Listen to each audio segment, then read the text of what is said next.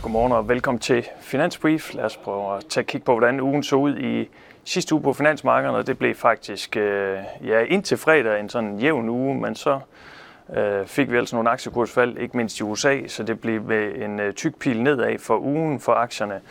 Øh, og det ser altså også ud til, at markederne her skal åbne i Europa negativt øh, mandag morgen efter de der store kursfald i USA fredag. Og det var altså efter at Powell på den her Jackson Hole-konference, altså pengepolitisk konference i Wyoming, i USA, fik sagt, at øh, ja, Fed kommer til at hæve renterne, og det kommer til at gå ud over amerikansk økonomi. Øh, det kommer til at trække væksten ned i tempo, og de kommer til at blive ved med at hæve renten, selvom væksten går ned i gear. Så det var det, der skræmte aktieinvestorerne og også sendte renterne op, som vi kunne se.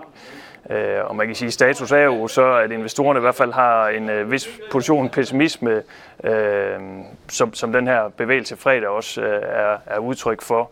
Og man kan sige, at man egentlig allerede priser, at der, ja, der kommer en, øh, en mild recession. Og det var faktisk også det, vi ændrede kald til i, øh, i sidste uge i vores globale økonomi, altså hvor vi ser nu en, en amerikansk recession i 2023, og vi havde egentlig allerede en europæisk recession inde i, inde i prognosen. Så ja, øh, det er den her vej, øh, pilen går, tror vi, men altså meget, meget pessimismen er der ligesom allerede i markedet. Investorerne er forberedt på det her, så derfor øh, har vi egentlig også stadigvæk den holdning, at man skal prøve at have en neutral tilgang øh, til markedet lige nu, men det er i hvert fald ikke lige nu, at man skal ligesom købe ind i, at pessimismen kommer til at falde. Det er ikke vores vurdering.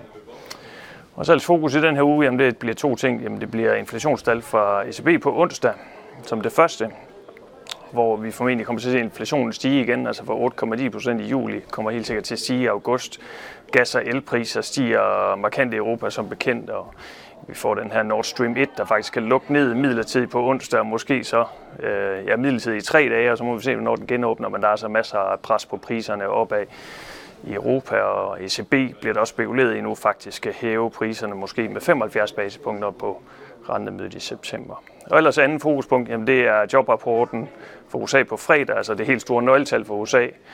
Jobvæksten er jo stadig meget, meget høj i USA, men, og var det også i juli, men nu tror vi, nu må den simpelthen komme ned. Det var over 500.000 i juli. Nu må den simpelthen komme ned på grund af de her renteforhold, og også pres på boligmarkedet i USA, så det forventer vi sker i august. Og det vil investorerne sådan set være glade for. Det de også vil være glade for, det vil være lavere lønstigninger, øh, så man ligesom kunne tro på, at recessionen ikke skal være så dyb.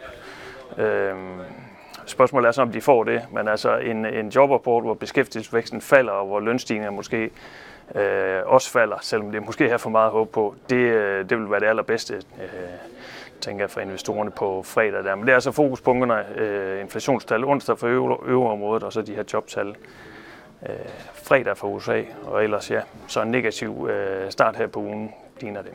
Han fortsat god uge.